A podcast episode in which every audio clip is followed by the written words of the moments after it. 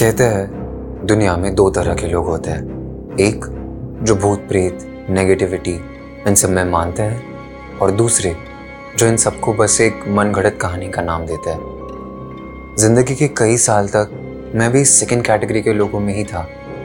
मुझे भी ये सब बस एक ढोंग या नाटक लगता था। लेकिन उस दिन जो मैंने मेरे सामने देखा, उसके बाद मैं खुद भी ये सारी चीज़ों में विश्वास करने लगा हूँ।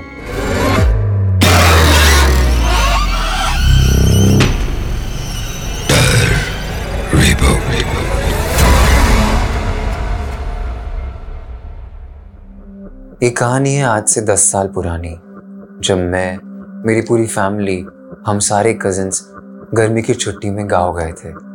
और गर्मी की छुट्टियाँ सारे कजिन्स सारा दिन हम खूब मस्ती करते, खेतों में खेलते, नदी में नहाते। लेकिन शाम शाम होते ही पता नहीं क्या हो जाता था। गाँव में एक सन्नाटा सा छा जाता था। शाम को ऐसा क्या हो जाता था, हमें नहीं पता। लेकिन हमें एक चीज़ पता थी कि हमारे गाँव में कुछ तो नेगेटिव है। वैसे एक शाम की बात है, जब खेलते खेलते हम वक्त का अंदाज़ा नहीं लगा पाए और शाम हो गई। शाम इतनी हो गई कि ये दादी ढूंढते ढूंढते हमें खेतों तक आ गई। उन्होंने हमें बड़े गुस्से से पूछा कि हम घर क्यों नहीं लौटे? हमने तो उन्हें बड़ी मासूमियत से कहा कि हमें वक्त का अंदाज़ा नहीं रहा। लेकिन दादी ने उस शाम हमें ये कहा कि कुछ भी हो जाए, बस सूरज की तरफ़ देखना। सूरज जैसे ही ढलेगा उसके पहले तुम सब घर के अंदर होनी चाहिए। दादी के गुस्से से हम सब इतने डर गए थे कि हम उन्हें कुछ पूछ ही नहीं पाए। लेकिन हम भी अनजान थे, क्योंकि हमारे सारे सवालों का जवाब हमें अगले ही दिन मिलने वाला था। शाम को छः बजे जो गाँव सन्नाटे में पसर जाता है, वो ही रात को नौ बजे शोर शराबे में तब्दील हो चुका था।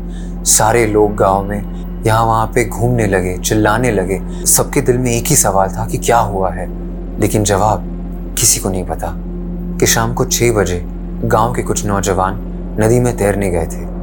गर्म खून था जोश जोश में आकर तैरने तो गए। पाँच नौजवानों में से बस चार ही लौटे। एक लड़का, मनोहर, कहीं दूर चले गया और वो आया दो घंटे बाद। वो आया तो ज़रूर, लेकिन अपने साथ एक पिशाच लेके आया। और उसके आते ही उसने मानो गाँव में आतंक मचा दिया। वो अलग अलग आवाजों में चिल्ला रहा है।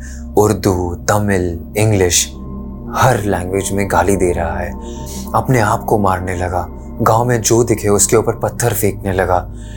ज़ोर ज़ोर से तंत्र, विद्या, ऐसे सारे जो किसी को समझ नहीं आए, जो गाँव में किसी ने कभी नहीं सुने, वैसे मंत्र पढ़ने लगा। उसकी आँखें लाल हो चुकी थी, उसके नाखून काले हो चुके थे, उसके दांत मानो खून से लथपथ। और वो यहाँ वहाँ पे घूम रहा है, गाँव में सब लोगों को मारने की कोशिश कर रहा है।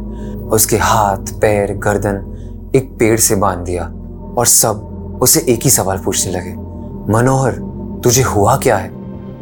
गाँव वालों के मन में बस एक ही सवाल उठ रहा था कि एक शांत सा दिखने वाला मनोहर आज गाँव में ऐसा अजीब बर्ताव क्यों कर रहा है? लोगों के ऊपर पत्थर फेंक रहा है अजीब अजीब आवाज़ों में बात कर रहा है। उसकी आँखें लाल, उसके मुँह से खून टपक रहा है। ऐसा क्यों? कुछ देर बाद गाँव के एक प्रख्यात तांत्रिक आए। तांत्रिक जैसे ही मनोहर के सामने आए, मनोहर गुस्से में कांपने लगा। तांत्रिक ने मनोहर की आँखों में आँखें डाल के पूछा, ए, तू कौन है? लेकिन उसके बाद जो मनोहर ने कहा, तांत्रिक के साथ साथ गाँव में सभी लोग डर गए। मनोहर ने एक अलग ही आवाज़ में तांत्रिक से पूछा, बहराम सिंह, आजकल तू एक ढोंगी तांत्रिक बना घूम रहा है। ढोंगी? तांत्रिक की बड़ी इज़्ज़त थी गाँव में और ये सुनकर तांत्रिक खुद डर गया और डर के वहाँ से भाग गया। तांत्रिक के वहाँ से भागते ही मनोहर के हाथ और पैर जो गाँव वालों ने बड़ी कस के बांधे हुए थे, वो अचानक खुल गए और मनोहर बेलगाम उस तांत्रिक के पीछे भागा है। उस रात के बाद गाँव वालों ने न ही मनोहर को देखा और न ही तांत्रिक को। अगली सुबह गाँव वालों ने मनोहर और उस तांत्रिक को ढूँढने की बहुत कोशिश की, मगर वो नहीं मिल पाए। ऐसे ही एक हफ़्ता गुजर गया और मामला कहीं ना कहीं ठंडा होते गया। लेकिन ठीक एक हफ़्ते बाद, ठीक नौ बजे गाँव में दोबारा वही शोर वही आतंक सचा गया। जब गाँव वाले अपने घर से बाहर आए तो सबने बरगद के पेड़ से तांत्रिक की लाश को देखा। तांत्रिक के पूरे बदन पर ऐसे निशान थे, मानो किसी ने चुन चुन कर बदला लिया हो। गाँव वाले मनोहर को भी ढूँढने लगे। सबको लगा, अगर तांत्रिक मिला है तो मनोहर भी मिलेगा। लेकिन सब गलत थे। उस रात के बाद मनोहर कभी किसी को नहीं देखा। अब लोगों की अलग अलग थियरीज है कि उस रात क्या हुआ। लेकिन गाँव के बड़े बुज़ुर्ग ये कहते हैं कि उस रात मनोहर के अंदर एक आत्मा थी और वो आत्मा मनोहर की नहीं, उस तांत्रिक की जान लेने आई थी। कुछ ऐसा हुआ होगा कि तैरते तैरते मनोहर को वक्त का अंदाज़ा नहीं रहा और वो नदी में कुछ दूर चले गया और जैसे ही वो बाहर आने लगा, वैसे ही उसे पीछे से एक आवाज़ आई होगी। मनोहर क्या मैं तुम्हारे साथ आऊँ? क्योंकि रात में अंधेरा इतना हो जाता है मेरे गाँव में। हमारे दस फीट दूर भी कौन खड़ा है, हमें नहीं पहचानने में आता।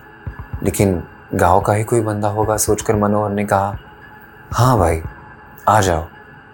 उस आवाज़ ने दोबारा उससे पूछा होगा, मनोहर, मैं सच्ची तुम्हारे साथ आऊँ ना? मनोहर ने बोला होगा हाँ भाई, आ जा, इतना क्यों पूछ रहा है? बस। मनोहर के यही कहते, आत्मा ने मनोहर के अंदर प्रवेश किया होगा। लोग कहते हैं कि वो आत्मा तांत्रिक के बीवी की थी। कहानी ऐसी है कि बहराम सिंह, जो गाँव में बड़ा तांत्रिक बना घूमता था, वो असल में एक ढोंगी था। और उसे यही पता चल गया था कि भूत, प्रेत, तंत्र विद्या, इसकी बात करने से लोग बहल जाते हैं। उसे नहीं पता था। कि तंत्र, भूत, प्रेत, इन सबसे छेड़छाड़ करने का नतीजा उसकी मौत होगी उसकी बीवी को ये पता था कि ये ढोंग करता है। तभी उसकी बीवी ने लोगों को ये बताना चाहा होगा। लेकिन शायद उस तांत्रिक ने अपनी बीवी को अपने ही हाथों से गाँव की नदी में मार दिया होगा। उस रात उस तांत्रिक की या फिर बहराम सिंह की लाश को देखकर गाँव वाले सारे बहुत डर गए। और हम पूरा परिवार मुंबई लौट आए। इस बात को दस साल हो चुके हैं। मेरे पूरे परिवार में से हम कोई भी एक दिन के लिए या एक घंटे के लिए भी गाँव में नहीं गए।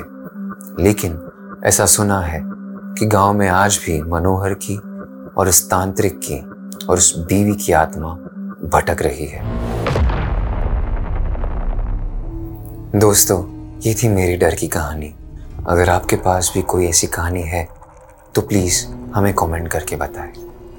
और हाँ अगर आपको वीडियो पसंद आया हो तो please like share and subscribe